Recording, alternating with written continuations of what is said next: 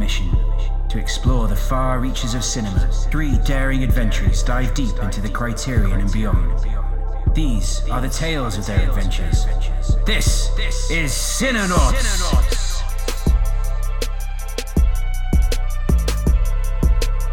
Hey, this is Ian, I'm Boom. This is Catcher. and welcome to Cinenauts Exploring the Criterion. Where in just a little bit, woo woo, we will uh, talk about Boom's pick, which is The Big Chill, but what happens to be Catcher's favorite movie of all time. Uh, Surprise. we may uh, and a surprise pick from last week. But before we get to that, boom! I know you wanted to kick February off a little differently for uh, the fellow travelers at Cinenauts. Yeah. Um, so it's Black History Month, which is a time of reflecting on the past and honoring our history and how far we've come, as well as kind of looking to the future with hope and care and realizing there's still a lot of work to be done in the fight against anti Black racism. Um, and yeah, we, the hosts of this podcast, are all involved and passionate about breaking down systems of oppression and celebrating the Black community. As a biracial Black woman, it is very important for me that people see the urgency and necessity of joining the fight against all racial injustice. But I also want non Black, specifically white people, to understand that my life and my community matter beyond the systems of oppression that we faced, and that you can connect with us not only through your sympathy of our struggles, but through the joy, joy, resilience, and creativity that we Black people bring to this world.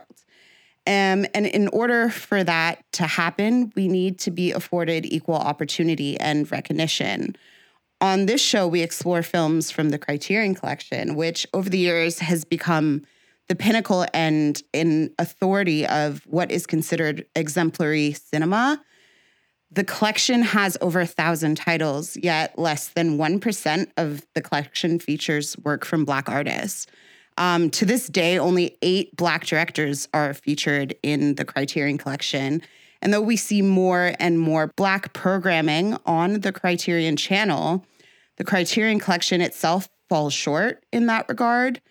It's kind of in like that scene from One Night in Miami where the white man tells Jim Brown he can hang out on the porch, but he's like not allowed in the house because he's black. Can't come inside, right? Yeah, exactly. so yeah, so we at Cinenauts are true lovers of film and know that there is like a plethora of exceptional and groundbreaking black cinema in the world that deserves recognition in institutions like the Criterion Collection. So for each episode we record during Black History Month, uh, we will quickly talk about a film that we believe should be featured in the Criterion Collection and also as a way to prove that these movies are in fact out there. Um, so the first movie for Criterion consideration, the first Black movie for Criterion consideration, uh, we would like to highlight is the 1973 film Ganja and Hess by Bill Gunn. This film is considered one of the first Black art house films, um, also one of the first films to depict a strong Black lead with agency and status. It's the story of a Black archaeologist, Dr. Hess, who is stabbed by an ancient dagger and becomes immortal and acquires an addiction to blood. The themes mm. are a metaphor for heavy drug, drug addictions in that plagued the urban Black communities in the early 70s and marijuana use being a form of escapism for Black people. It also touches on themes of Black love, power, and mortality. Um, the film also displays exceptional visual storytelling, a powerful and haunting score, and truthful poetic dialogue. The film being made at all is a story of resilience and radical action as the director Bill Gunn faced backlash from the studio as they wanted another marketable black exploitation film, but he outright refused. Um, but and went forward with his original vision. The film was not well received by North American audiences, and the studio took and edited the film into a more agreeable black exploitation film, calling it Blood Couple. So random. Um, Bill Gunn was able to take his original edit to Cannes, where it received rave reviews and a standing ovation.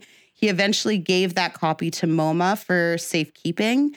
Um, and in 1999, a distribution company finally picked it up and restored the original to the best of their ability. However, Bill Gunn passed away in 1989 and was unable to see, uh, unable to finally see the honorable release of his film. And yeah, so I just believe that this is a great film with an amazing story and therefore deserves to be entered into the Criterion collection. So, Nice. Sweet. yeah, that's just like a little piece of Black history. But I guess we should get into what we did and watched this week. And Ian, I know you did Sundance, so I'm like so curious to hear about that.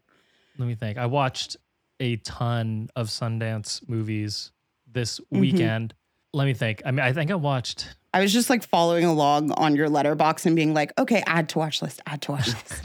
Yeah, I, I watched 14 movies this week. Um, I'm probably gonna watch one more after we record, and then definitely I'm gonna watch um, Judas and the Black Messiah tomorrow. Oh, But yes. uh, yeah, I watched 14, most of which are really good. There were only three or four where I was like, eh, that wasn't like really worth watching. But Mm. For the vast majority of them were really good. Um, my top three, my first one was Coming Home in the Dark. It's this New Zealand thriller film. Um, basically, a family goes camping in New Zealand, and then um, two guys show up and kidnap the family, and then things happen. Mm. It's like one of the most tense movies like I've ever seen. Like, period. It was like pretty wild Wow.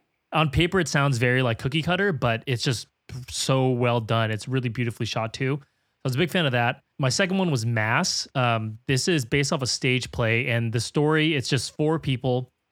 The whole movie is basically four people, and uh, it's two families. Uh, one set of parents meeting another set of parents, and one set of parents, uh, their son was a mass shooter at a high school, and the other set of parents, one of the kid, are parents of one of the kids who was shot, who died. Oh my God. Um, really, really, really obviously heavy subject matter, but like Jason Isaacs, Ann Dowd, Martha Plimpton, and Reed Birney are the main four, and like all give basically the best acting performances of their careers. Like it's pretty Wow. unbelievable how good that movie was. Um, and then my last one was, uh, or my number three of of the my favorites um, was called Homeroom. It's just a documentary about a group of seniors in um, Oakland High School, and Mhm. um, you know, it, I think originally it was just supposed to be documenting their senior year of high school, and then obviously it turned into like COVID um, and you know Trump getting impeached and all sort of stuff. Uh, a lot of Black Lives Matters movements, like all this sorts of things that obviously that you can't plan for. The Mhm. documentary was shown like without additional commentary, so no like no confessionals or no voiceover from the director. It was just shown as presented, and it was Wow. so good, really inspiring to watch. And my review of commentary, my review for that was, uh, I think rich white people aren't gonna bring Oakland back. It's these fired up young people of color, and I firmly believe that. Uh, Absolutely. and yeah, so those are my top three. Other really great ones. Um, on the count of three was really good. Marvelous and the Black Hole. Uh, one for the road. How it ends. Just lots of really good stuff coming out of, of Sundance, and I didn't even get to see all like the heavy hitters. So pretty pretty good weekend of, of movie watching on my end. that's that's so much fun. I feel like with COVID and everything that's going on and like movie theaters being shut down, um, like new releases are few and far between. So I, it must be like really nice to just be able to get like so Yeah. many all at once. You know, that's cool. Yeah. Uh, yeah. So th- that was me. Catcher. What did you uh, what did you watch? Kind of like a jumbling of different things. I rewatched Chef. Uh, what's his name? Uh, Favreau. J- uh, Jon Favreau. Yeah, I just love that movie. Anytime I need a pick me up, I just like watch that movie. It's just so lean and so good and so joyful. Um, I watched this movie on Shudder. Me and Emma did another Shudder random watch. We watched this movie called Room, which is not any of the rooms anyone else would have told you about. It's a new room. um, and the premise is this couple moves into a house and they find this crazy ass looking door with this weird ass looking lock and they open it and they find out that the room can grant them anything they want tangible Oh. physical items So you f- cool. first starts this guy starts qu- wanting like he gets like the Mona Lisa, uh, an original Van Gogh, uh, like million dollars, like and all this stuff just like pops up in the room, and shit goes gnarly, um, because they've been trying to get pregnant and they can't, and Hmm. then a baby appears Oh. Okay. and it's it's just so it's it gets And then weirder and stranger from there. Um, should you watch it? No, probably. So I'll just tell you what happened. so so there's this the craziest part. So they have the baby, and now the husband is confused because the stuff goes away eventually. So it's like this baby at some point will have to disappear, and they're trying to learn the rules. And and what they find out is like once you leave the house, everything ages rapidly. So all the objects deteriorate, but so will the child. And he ends up taking the child outside to kill him. And uh, instead of just ages him. And then he becomes like a teen like a hormonal teenager. And then that gets weird. So it's just like it gets stranger and stranger and it's just i hated it but it was is whatever um i watched 30 coins which was uh it's a series on hbo from hbo europe it's shot uh it's made in mexico boom uh, our buddy from Sense8, the main star, like the main Mexican star, the guy who's in the Oh, soap yeah. opera. Miguel He's in this. Silvero, I think is his name. I think you're right. Yeah, he's in this. Um, and so the premise, the first episode of the show is amazing. It's like an hour and 20 minutes, so it's like a movie length thing. And uh, the 30 coins represents the coins that Judas pay, was paid to give up Jesus. And these coins have been like flung through time, basically. Like they've made their way through time since then. And they're a bad omen uh, and it's a horror movie, like sort of like a horror movie set in this small village town in Mexico, and uh, it's cool. I won't say anything more than that. I, people just need to check it out. Like I have not seen past that first episode, but some of the creature work and some of this other weird shit that happens is bananas. Uh, if you're into horror, check it out. It's really good. And then let's see, Waterworld, the Ulysses cut thanks to 70 millimeter, I was so inspired. I went out and I bought this $40 DVD Blu-ray edition of Waterworld and watched yeah, it. yeah, yeah, yeah. My yeah. God, Been I popping don't tags at Sonic Boom, eh? I've been I I have been using Sonic Boom pretty regularly as I did this week for Big Chill. And last but not least, uh, I'm gonna be on Dune Pod uh, next week, uh, talking Nice. Denis Villeneuve's Polytechnique, which is like his first feature Does film. uh does does H over at Dune Pod does he like Denis Villeneuve? I'm I'm unsure. I don't know. I think so. I think he just likes him because he's directing the Dune movie. I'm not sure, but I'm going in there to talk him up. Uh, uh, Polytechnique is amazing. Uh, Yeah. intense, very intense, really sombering. It's about uh, a school shooting that happened here in Canada in Montreal. Um, So brutal, but absolutely wonderful. I saw this movie many, many years ago before Denis Villeneuve was like a name. And hmm. through time, I kept seeing his name pop up and attached to things. And I was like, is it the same guy? And they never mentioned Polytechnique. So I figured it wasn't him. And then eventually I realized it was. And I'm just so happy to see where he's gone. So it was all kinds of stuff this week. It was nice, though. It was really Nice. good. Yeah. Boom. What did what did you watch? Yeah. So, what did I watch? Oh my God. So, I started a watch through of the MCU movies, like in Oh, order of the MCU timeline. Honestly, I kind of cheated uh, and started at the first Avengers because I couldn't bring myself to sit through like all three Iron Man movies.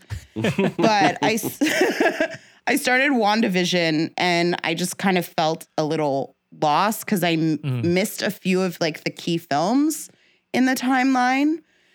So I figured, whatever, like I'll give it a go. But yeah, I'm down with the MCU, but I think the draw for me is like the fun environment of like going to see it in theaters.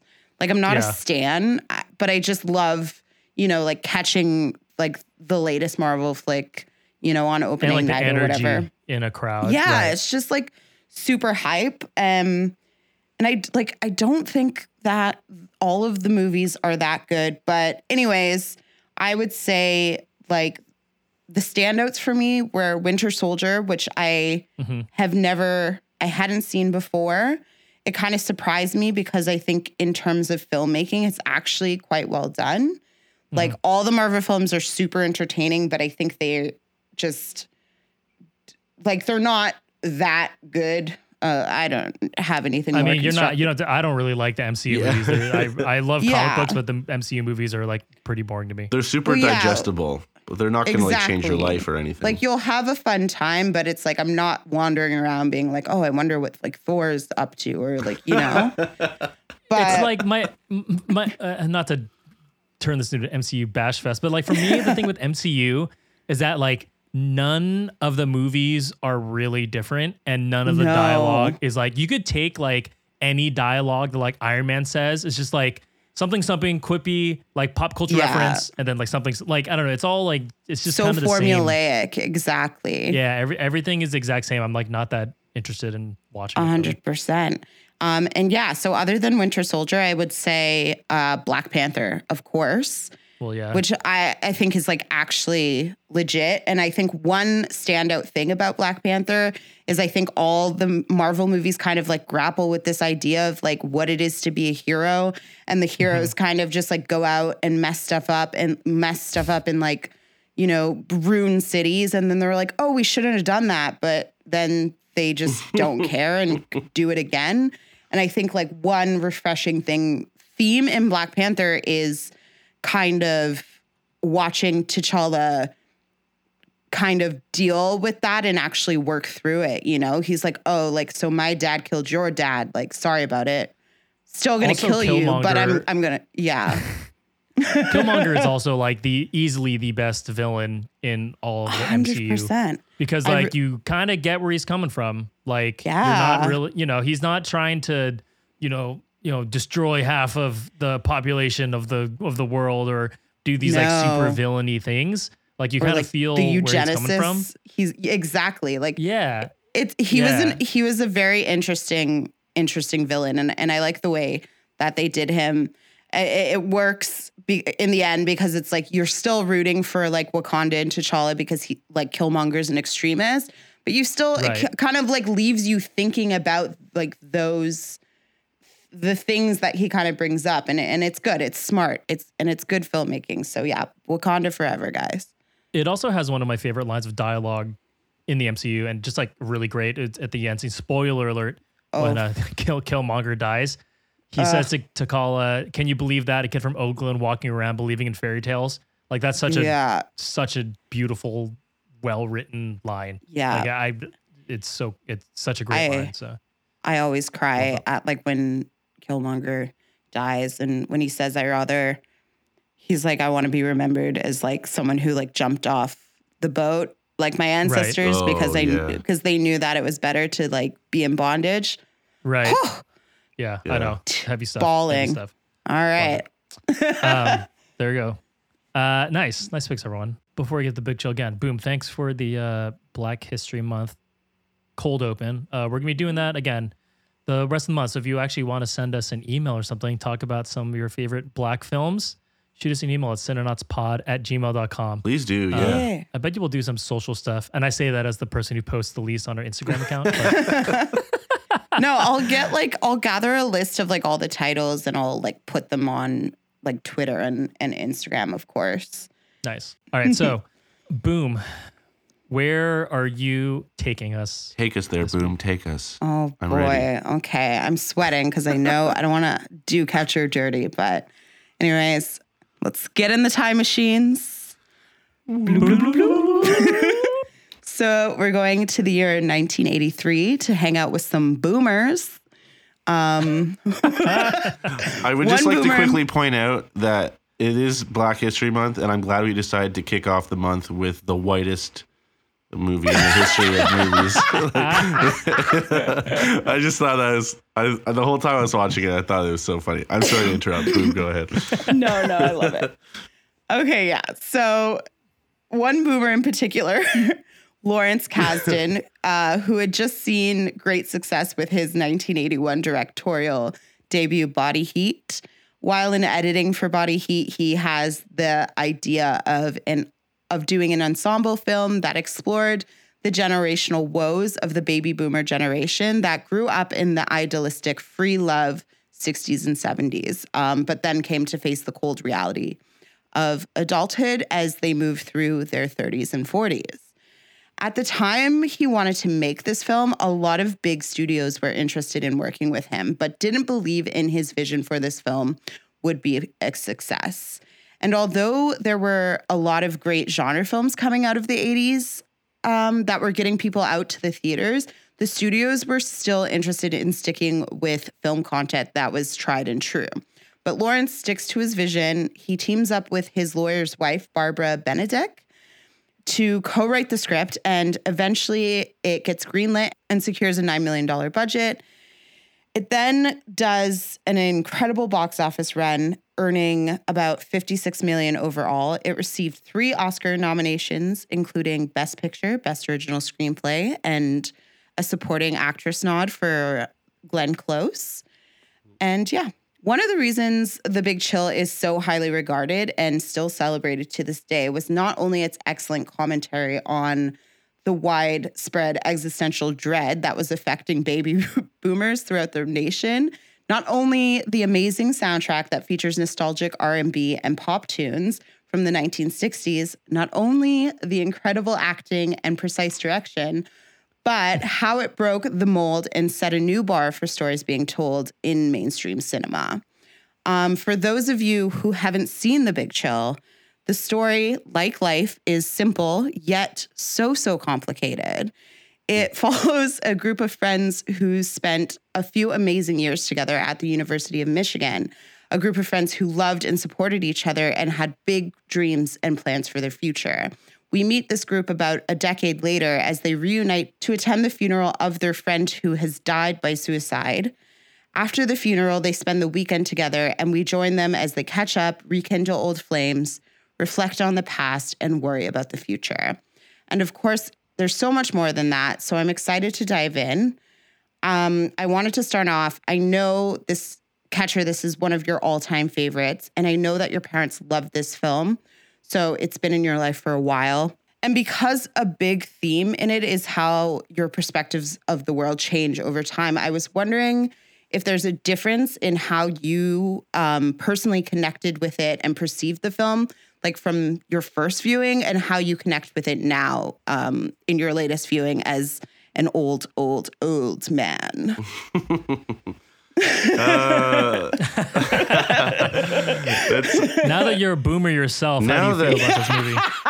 now that I myself use a cane on a daily day to day basis, it is important for me to look back on my fonder years. Um, it's actually kind of interesting. Um, you say that because this watching it this time, this was really the first. And actually, I brought it up to my parents, just being like that, letting them know that we were covering the show.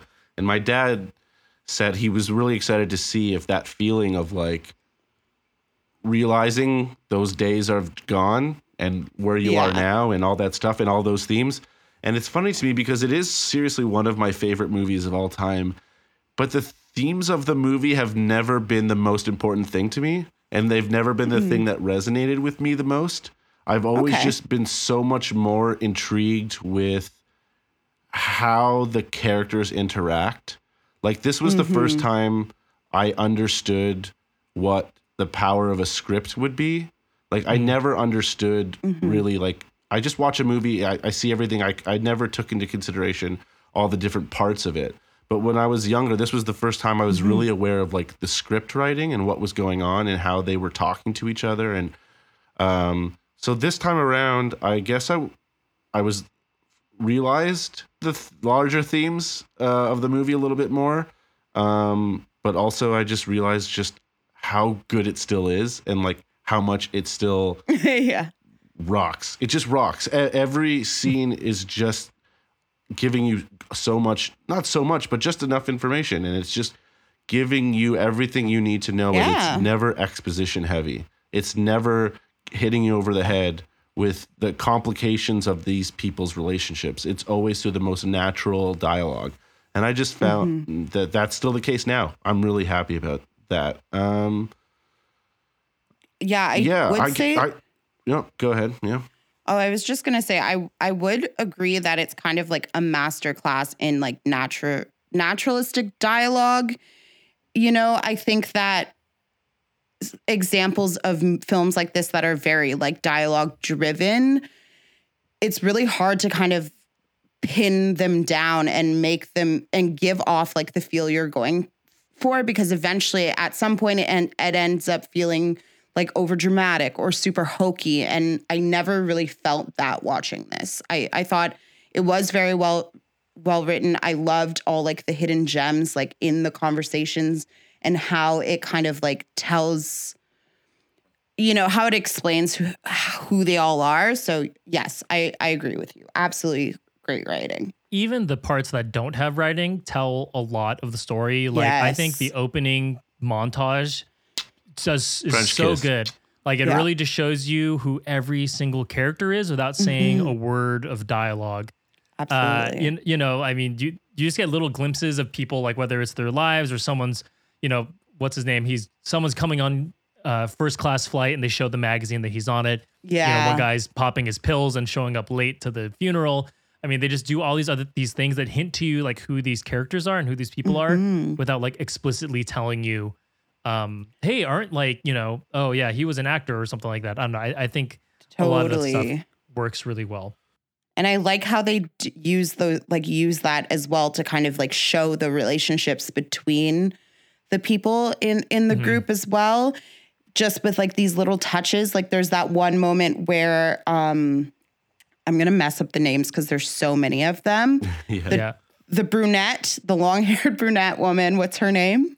So Karen is sta- standing there with her husband, and then Nick comes up and like greets them, and then Sam comes up after and greets her, and you know it's kind of like off to the side, but they have this like really awkward embrace where like they don't know if they should hug or kiss, and then they end up kissing on the mouth, and it's just Yeah. like it's great, it's brilliant.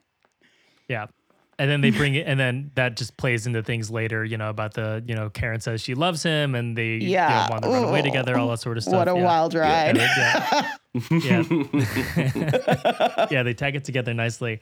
Um, for me, I mean, I, I want to talk about the soundtrack quite a bit. I know Yeah. Boom razzed uh, Catcher a little bit on uh, with her review, but I know it was a joke, folks. If you're listening, it was Yeah, a joke. Uh, yeah, the soundtrack is is so good. Uh, Catcher Yeah. hyped that up to us last week, I think. At the end, he said, at the very least, you're gonna like the soundtrack.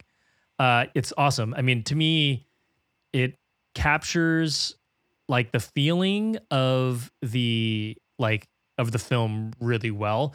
Like a lot of, especially since I think now that I mean those songs are classics then, but now especially that all those songs are basically like if you have any sort of knowledge in music, you've probably heard all these songs. Hundred percent. Uh, and it doesn't really take away from the film. Like it's not really distracting hearing like these, you know, the Temptations or Aretha Franklin or Marvin Gaye or whatever. It all just like works really well and feels very natural um, for the time. It doesn't feel like a gimmick. You know, I feel like now No, if yeah. people if a movie drops like the Temptations in a, in a in a movie now, like the point of the scene is to use that song Yeah. versus in Mhm. here it all just feels like very natural and like part of the movie if that makes sense. Well, it's what they Yeah. would have been listening to when they were in school, right? It's like the Right. music that would have been soundtracking their lives. And I love that I, that one line that Kevin Kline says. He's just like, "There's no other music that plays in my house." Like, Right. like this, I, you know, even that one-off line. It's like the, the the music plays into this idea, this idyllic idea of where they were when they were together, and that that time period in their lives, that like special moment for them. Um, Yeah. and this music just totally captures this sort of like nostalgic feeling for yester like a a bygone era that was like so special Yeah, because I feel like whenever people like hang out with their college friends or whatever, that's something that happens, right? You kind of you would put on music that reminds you of that time or something like that, and I think Yeah. that's yeah, Oh, a hundred. yeah i went through a, cr- a crazy like emo core like music trip like a, a month or so ago and it was just like oh yeah Oh i remember God. these days those that was fun that was a good time you know there's just like music just like it has that powerful tra- like transportative uh, quality to it where all of a sudden 100%. your body just like travels back to that time. Uh, you know, it's it's so cool and Yeah. so smart the way they've done that. you know something that i think helped make the cast feel really natural is when i was reading up about this so the main cast members lived together for a few weeks prior Yeah. to filming Like a Which I think is month, I think. Like a month. there's I a think. month yeah, i mean it's cool like they it really helps everything feel like natural and Yeah. makes everything just feel like they weren't just like brought in here and obviously um you know and on that i think it's cool because all a lot of the casts are now like very big names or at least you know have had their big moments of, of fame i mean Mhm. uh, Glenn Close, obviously, uh, Jeff Goldblum, Kevin Kline, and then you know it's just cool seeing these people at their you know very early in their careers acting in this very you know natural way. Although Jeff Goldblum was still like very Jeff Jeff Goldblum. Yeah. So Jeff Goldblum. Yeah. That character, so- I'd say that character was like a hard pill to swallow because everybody, you know, you kind of like see their place and like he's obviously like the black sheep of the, the group, maybe aside from uh, Alex, who like, yeah, his character was was rough and almost to the point that I didn't see the the almost to the point that I didn't see the point of his character. Yeah. You know, I think he shines in moments, and I love Jeff Goldblum. I like he has some of the best lines, him, I think, but- in the movie, honestly. yeah. Do you have any? Do you have any favorite Uh, lines? it's not like what he's saying is good or what he's doing is good. Like that whole that there's that whole sequence where he's ta- talking with Sam, and they're like they've got this. Ca- at one point, uh, William Hurt, who's one of the characters, finds a video camera, and throughout the movie, it's like they're using the camera to sort of interview themselves and that sort of thing. And Yeah. uh, it's him and Sam Weber, and he's sitting down and they're talking about. He's talking about how, like, he's kind of a dick, but he's obvious about his dickishness and how he feels like his obviousness about his dickish, dickishness makes him more honest and makes him like a better person because he's not lying about how shitty of a person he is, you know? And like that it's perfect. It's like it's, it perfectly encapsulates how much of a dickhead that guy is, like how self-centered he is. It's like Such a he is dickhead. you know, it's like it's not he's not a good guy. He's the guy hitting on their best friend who's just, you know, committed suicide. He's now dead. They're at his funeral. And he's and Jeff Goldblum is the guy who's gonna hit on his girlfriend. Like, you know, it's just like he's a dick. And Totally, that's just there's no getting around that. And I think I don't know, I don't know about you guys, but like I I've had groups of friends. There's always one that is maybe not the best of us, you know? There's, Is it in our there group just of is. friends, Catch? I'm trying to think myself right now who that would be, but I'm not sure. Our group of friends is so wide and varied; it's hard to pinpoint. But like, you know what I mean? It's just like I, I just, that to me just feels right. Like there is one of those people in Yeah. every group. He also has that great line where he says, uh, uh, uh, amazing tradition. They throw a great party for you on the one day they know you can't come at, at the wake. I thought that was that was The funeral humor was Yeah. wild. We give discounts for people who kill themselves in our bathroom. I was just like, uh, Glenn Close, Oh, yeah. amazing delivery. Okay, so besides Jeff, did you guys have like a character whose story you enjoyed, or like did you uh, like everyone's sort of in these triangles with like Mm-hmm. relationship triangles? Like, were there any triangles that you really found were interesting, or did or any characters that you really were like surprised by or like interested to see? you know what Uh, yeah, triangle I- we think was interesting. go on, boom. Tell us more, Boom. What do you mean? okay, I'm gonna go off. No, um, obviously Sarah, what's his name? Hunt or oof. anyways, Harold. Kevin Harold. Kline, Glenn Close, and um, Meg. That that trio was so interesting, and honestly, like I, the ending was surprising, but I absolutely loved it. I was like, this is so weird, and not in a million years where I thought this was going. Okay, so first of all, for those who don't know what we're talking about, this is kind of like the end of the movie where Glenn Close's char- character allows her friend Meg to consummate with her husband, played by Kevin Kline, so she can get pregnant and have a child and raise it on her own. And I thought that that was really interesting because out of all the talking that's going on in this film and, and all the kind of looking back to like this time that they lived in and all of like the going on goings on during that time, I think like that was the best example of how they cared and mm. looked after for each other and like how deep rooted that that love actually was.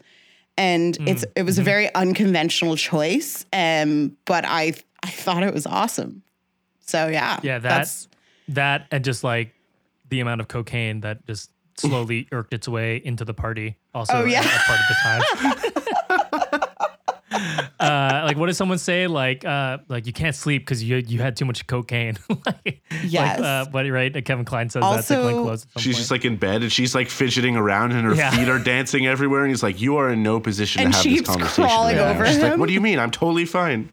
yeah. Yeah. yes, I love it. But like even that interaction is just fun. like yeah it's perfect. Like yeah, Yeah. exactly. It's so much fun and like he's seen her in this mode a million times before and he knows Right. exactly he's like I'm not even going to I'm not even going to play with you right now. Like I'm not even going to give you the time like I know what you're like. There's nothing I can do. I'm just going to go to sleep and you figure out your high situation on your own kind of thing. I just Right. Yeah. so wonderful. uh, I, I'm sure Catch would be remiss if we don't get to talk about the car porn going on in this movie. My God, this I love Porsches for two reasons. One, I had a booklet of weird car pamphlets as a kid, and I always wanted a Porsche 911. And this movie made me want a brown Porsche 911. that car is so gorgeous. That man is such a hero for driving that car. Um, Even though he fucks up his jump into the car later in the movie. different guy. He doesn't. he doesn't Oh, but it- screw that up is the the car, jump. right? It's his car. The It other is guy car, okay, jumps right. in. The other That's guy, right, that's right. Sam. We've mentioned Sam Yeah. a few times. He Yeah. plays. His character is amazing. He's like uh, Magnum PI, but in this Yeah. universe. So his name is JT JT, Lancer. Lancer. Perfect. so good. Um, his mustache, incredible. Uh, yeah, the Porsche is so great, and I just want to drive that Porsche all day long. It's so wonderful. Um, it's such a great.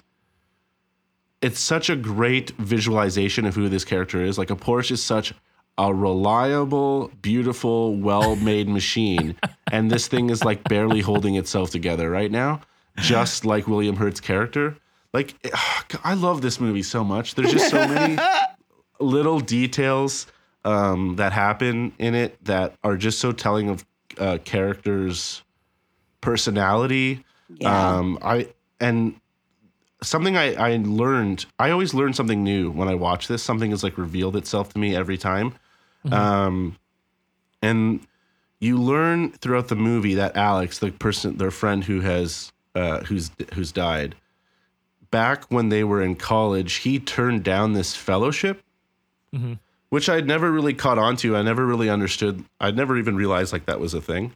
And while I was watching it, I realized they brought it up, and it's brought up a few times. And the first time it's brought up, everyone in the room is sort of a their face changes, like s something important has been brought up. I was like, what is this fellowship all about? I need to look into this. So I started like doing a little bit of research. Thank you, Reddit, for giving me the answer. Um, but what it turns out is at this time, it's v- Vietnam is going on, as we learned through William Hurt's character that he went. But um, Alex, who in this group of friends was sort of on the pedestal as like the best of them, sort of idea.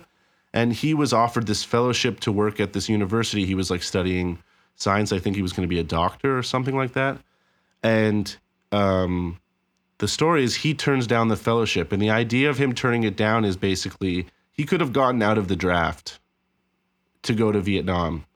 But instead, he turns it down because he doesn't like the implications of that freedom of like the university sort of affecting everyone else's lives and the idea that he would be Right. getting out of it just because of it. And the whole all of their characters have been sort of like fighting the government in their own ways. It's the 60s and that was sort of like what brought them together. There were these mm-hmm. like impassioned protesters and all that stuff. So the idea that mm-hmm. he would then like say no to this was a huge deal that he would say no and then he would go into the war, and then going into Vietnam is what sort of really f- fucked him up, and it's why he comes back and never becomes the kind of person that he's supposed to be He was destined to he be was that. destined to be this person, you know? And so the idea that he has all these like odd job odd jobs and weird things and goes on this like off path route through life is because he sort of turned down this th- this job and they all sort of realize it, you know? And and so there's all this story that's sort of going on in this movie that slowly reveals itself as you're paying attention to like the small moments, Yeah. the little things that are going on. Um, and so for me, that was so moving because now I really the ending and William Hurt, this character, is sort of a drug dealer. He himself has sort of lost his way, and he sort of basically picks up where Alex leaves off at off. when he when he's died. He's you know he decides to sort of start working on this house that Alex was working on before he died, and he's doing it with his girlfriend and so this sort of like character moment revealed itself to me after like years of watching it where i was just like oh my god wow like there's not a beat of this movie that doesn't give you something more and i just think Yeah. it's so uh, i can't it's hard for me to talk about it in like a regular way because i'm just always so impressed by it. So Be cool, dude. yeah so and that captures No, like no, uh keep it chill. Yeah. uh and that captures thank you boom. Uh and like those subtleties in conversation about how like they don't explicitly say you know if he hadn't turned down that uh, Right. fellowship he would have gone to vietnam like because friends don't talk like that. Friends just kind of know if something comes up everyone knows what's going on or what the reference is and then that's sort of just like well they would have had that conversation right 20 years ago or whenever Right. it was, right? And so now it's so shorthand that, oh, yeah, this was Right. this decision that led him down this path, you know? exactly Um, e- excellent. Excellent. Yeah. Yeah. One thing I would like to address I know Catcher and I argued about this a little bit yesterday in the group chat. But and I know what Catcher's gonna say. He's gonna be like, everything means something, wah wah wah. Is. But the scene where Oh. Richard, so Karen's husband, he like the boring, like suburban husband, is in the kitchen eating a mayonnaise sandwich with a glass of milk. Was I literally Horrifying. wanted to die. I was watching this film with our like my friend Sophie, and I was gagging. It was so it was like just like the most horrifying scene in cinema in history. catcher how many mayonnaise sandwiches have you eaten Yeah, I can't Oh, actually. I tell can't actually tell you how many cheese and mayo sandwiches I've eaten in my life. Like so many. Uh, That is Yeah. so So, gross. so dude. catcher, de- defend the uh, the mayo sandwich and milk. Scene. Okay, I'm going to defend a couple things. One, well, first let's introduce this character. So this guy, he is the husband of one of the main characters. Okay, the idea about him is he's the outsider of the group, right? He's the friend Yeah. who wasn't. He's the person who wasn't there, and he has this Right. amazing opening line when you first meet him, where he starts dragging his wife Karen about how none of these people were who look like. who, who they they none of them are peer like she described them to him. Right. like this idea that like she has just been talking about these guys for years these people for years. These are her best friends. He's never met them. And this is the first time he meeting them and none of them are like that. This this idealized version of these human beings they might might as well be gods. And he's like these are just a bunch of losers. Like he doesn't understand who these people are at all.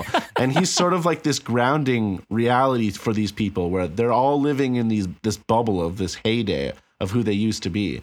And so you meet him later on in the movie he's eating this nasty sandwich in the middle of the night um, for a couple reasons. One, he's supposed to be not interesting. So the idea is there's another love triangle. There's him, and then JT Lancer is the love of this woman's life, and this His is his wife's life. his wife's life exactly. So he's boring because JT Lancer is cool. He's a movie star. He's got a mansion. He's got a maid that reads lines with him. Like he's so cool. He's on Us, uh, Us Weekly magazine. Like all this stuff, and he's just a dude eating a nasty white sandwich with a white drink, and he's super white Ew. and boring and blasé. And he's he has this amazing line where he's talking about how at a certain point in your life, you just have to make the decisions of what's a priority and what's not. And you just deal with the consequences of your decisions. And he's like, nobody told me it was going to be fun. Like, nobody hmm. told, at least not to me, he says. And that is Right. a huge realization for the characters in that scene, the two guys who are there, because at the end of the day, this is the lesson that so many of these guys need to understand, which is the heyday is gone and you hmm. have to understand where you are now and you can't get that back and you just need to you know move on with your life and like deal with the shit that's important right now and not living in a fantasy world. So he's a loser though. He's a big loser. He's a big, I'll, I'll bring him up later in my criterion moment because he shows back up there. It's really funny. Nice, Yeah. nice. We'll end the uh, big chill conversation on the defense of the mayonnaise and milk sandwich. that guy so How many dare you, amazing moments Sure. everyone should just go out and watch this movie right now Catcher, this isn't a four-hour Absolutely. podcast. i know i'm sorry about that we can cut it now well, uh, if if if Catcher wants, if people want to talk to Catcher more about uh, about the Big Chill, shoot us an email and we'll Please. that'll that'll give Catcher more uh, more fodder to chat about. maybe i'll But start a podcast just about the Big Chill. yeah oh my God. the god. Big Pod. Called mayonnaise Uh, sandwich. Is that available? Bigpod.com. Sorry. I'm sorry. So let's get to our uh, criterion moments. So we'll roundtable discuss the moment as to why you think this was featured uh, in the Criterion collection, or a moment that stuck out to you, so and so. Uh, I'll go first. So for me, uh, I talked about this earlier. It was the the montage scene to to open the film. I think a lot of movies try and do that, and it doesn't really work, or you don't think about it again. Um, and you know, so typically, if like a movie opens with a montage, I'm kind of like, okay, like this seems like whatever, like get me to the story. But like in retrospect, it's actually like just perfect and works really, really well. Um, and it like didn't bother me. And I, I again, it set up just all the characters perfectly and um, just set up, you know, their stories and and who these people were before you even got any dialogue out of them at all. So, um, yeah. Yeah. I just think as a, a really, really well done intro into a like on paper the movie's pretty simple, but it is like we said like a fairly complicated movie, especially like trying to navigate the relationships and like yeah, the dynamics. the- yeah. yeah. the dynamics and as they're revealed to each other and all this sort of stuff. And yeah, it that really stuck out to me. So the opening Yeah. montage is, is my moment. It's a good one. Yeah, my criterion moment is the dinner scene when Sarah gets sad that Alex Mm. isn't there. And then the conversation that follows, I feel just kind of like grounds all the characters. Um, and it's also the first time I think that they're all together in the same place, if I'm mistaken. Like I know they're technically together at like the funeral, but it's just like you actually exactly, and it's like an intimate like kind of set setting where you get to see all of them, and it's just a powerful moment. And I think you know before that point we get an idea of them as individuals, but I think in this scene it's kind of really the first time we get a sense of how like they moved as a group and Mm. so really like that scene although i did not like jeff goldblum like making that like throwaway comment about the ghetto kids and then they yeah. immediately segue into like listening to motown music i was like this is the most boomer thing i've ever seen yeah, but yeah, other than that loved it yeah. Uh, okay. Catcher, what about you? So Choose one. I know. I, I I struggled very much. Obviously, of course of course Um, in a similar vein, Ian, as yours, there's a scene. Uh, so they've all gone to the wedding. Uh, sorry, the wedding, the funeral. They've gone back to the house and they decide that they're actually going to stay for the weekend. And there's a sort of little montage where it shows all of them taking the stuff out of their bags, like their overnight bags. And it's like everything that's inside those bags is so telling of who these people are. So Jeff Goldblum, who by the way is staying in a little boy's room in a little airplane bed, perfect, absolutely perfect about who this character is. And he just takes out batteries for his video, his audio recorder because he's a journalist, and just condoms after condoms after condoms. Like he's just like a, he's just a little boy. It's perfect. And then uh, Karen takes out uh, her makeup bag, her uh, hair dryer. Everyone has a hair dryer. Hair dryer, by the way. Hair dryer, makeup bag, uh, curling iron, and then uh, a, the magazine with Sam on the cover that you see earlier on on the airplane. She also has that, you know, and she has this secret love affair with him going on. And then uh, her husband takes out Maalox, a bottle of Maalox, and like a picture of their two sons. And like that's it. That's like he's so boring. He's so predictable. It's perfect. And then you know what? Someone else.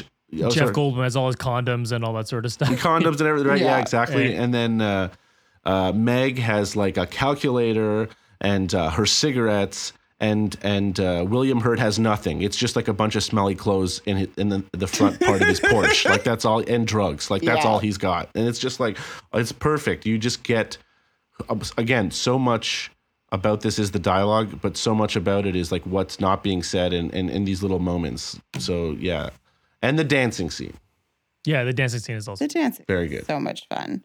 I was just going to say another thing that I really loved about this movie that I don't really think gets represented enough is like the power of friend love.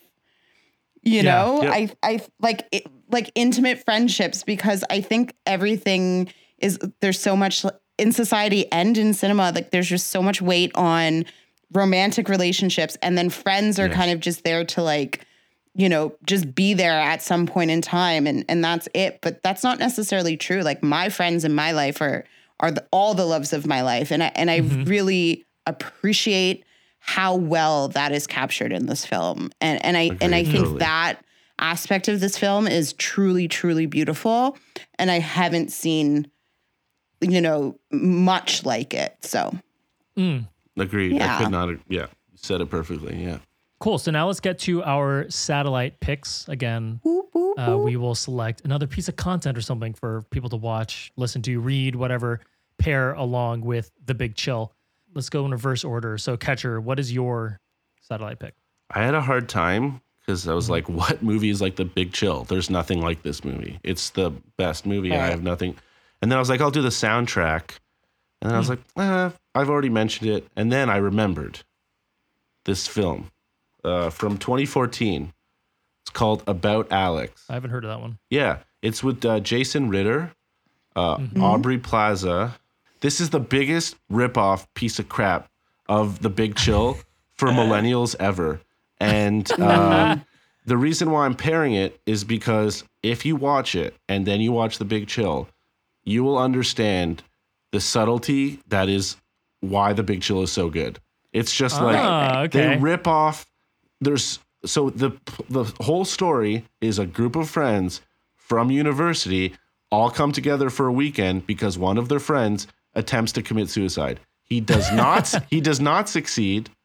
He does not succeed. And then it's all of it basically plays out exactly like this movie with a lot of similar dialogue except poopier and shittier.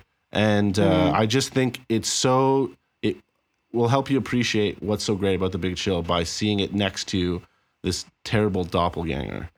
That is uh is that our first like negative pair reverse pairing? yeah. I like I'm that. here, I'm here to break the rules. Apparently, Wow. every yeah, yeah. I like that. That no, that's smart. Like if you don't think the Big Chill is that great, check out this movie that tried to do it and failed. I Yeah, that. yeah, because I just there's there's a lot in not having Alex in the movie. I think that hangs over the film.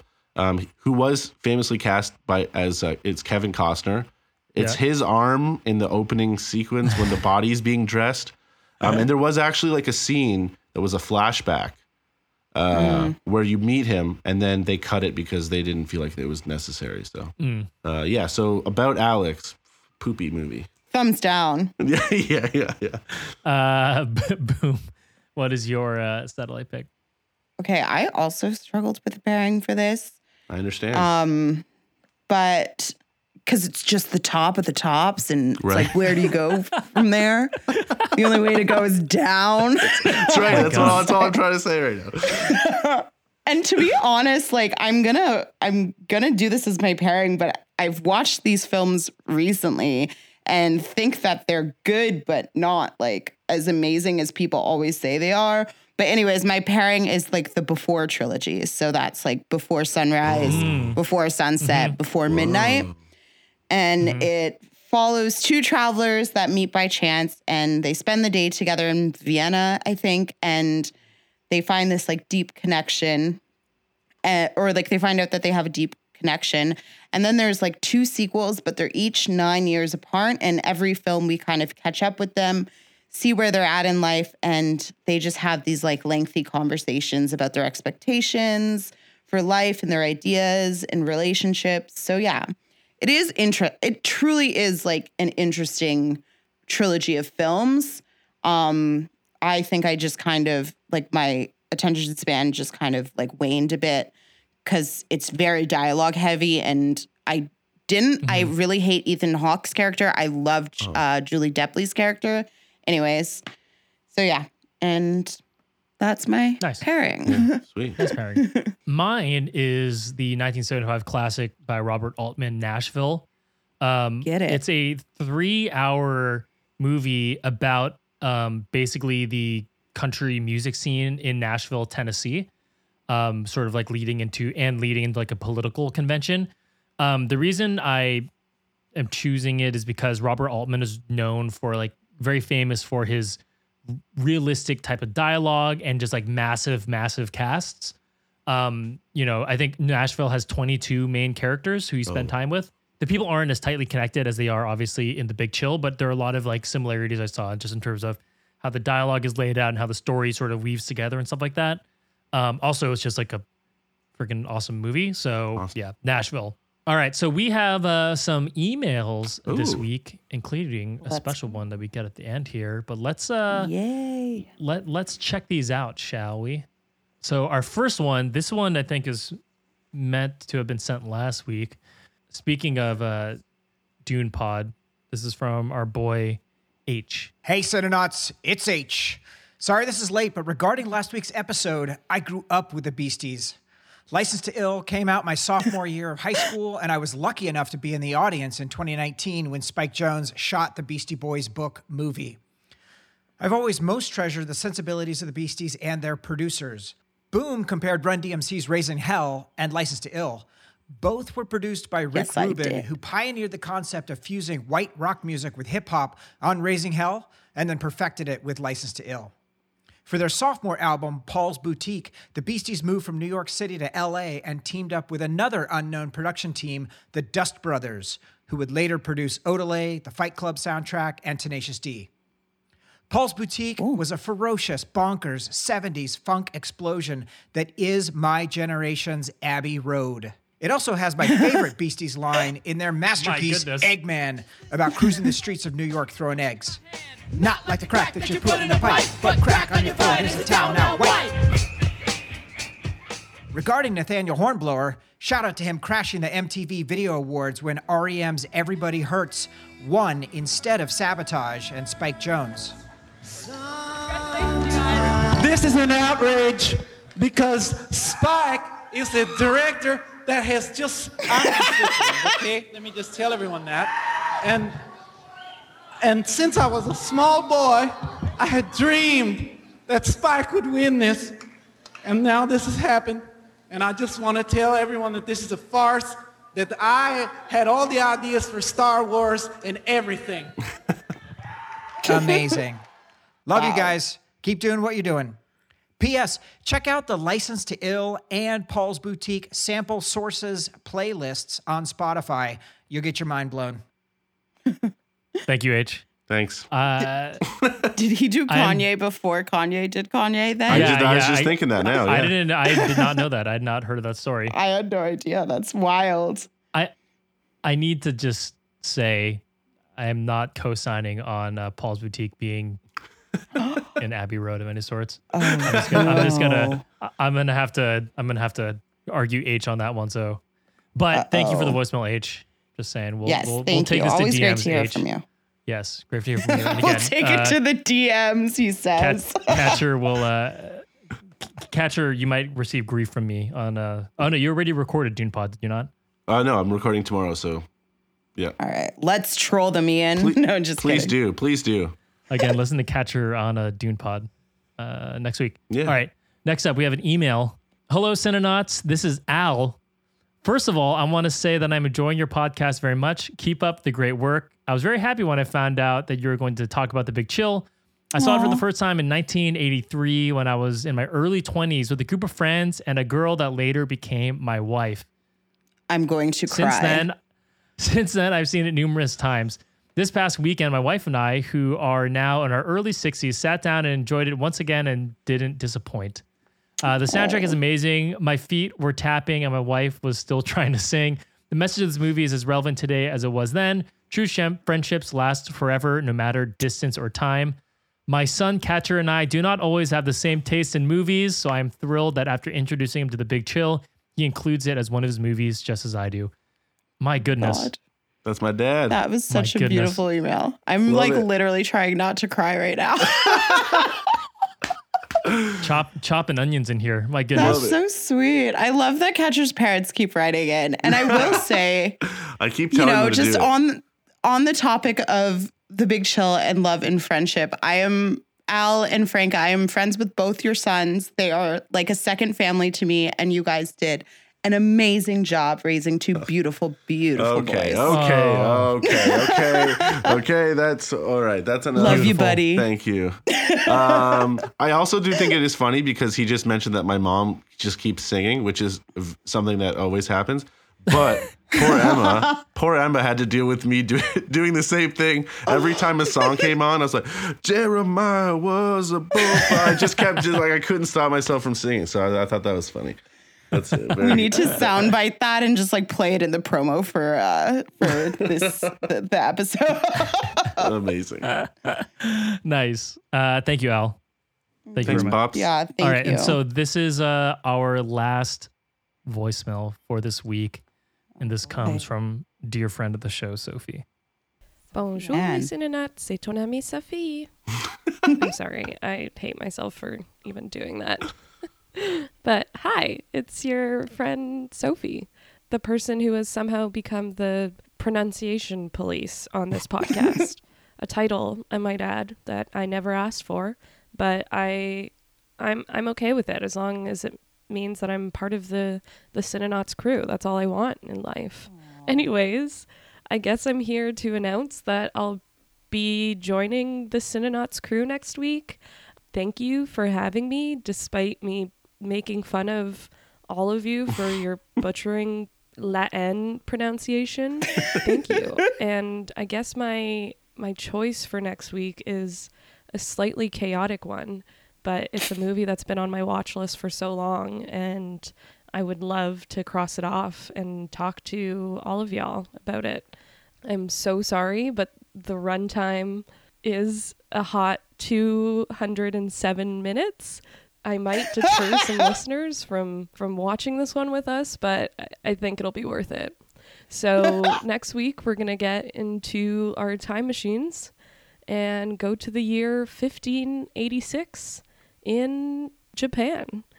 I don't know if you could piece all those things together yet, but we are going to be watching Seven Samurai, the Japanese Oh. epic samurai drama film, co-written, edited, and directed by Akira Kurosawa. Okay. And lucky for Cinenauts, you'll be able to uh, make fun of my pronunciation and butchering of Japanese names and words. So that'll be fun.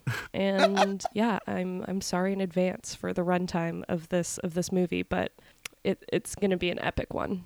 So that's my pick. Oh and man, I'll see y'all next week. amazing, Yes.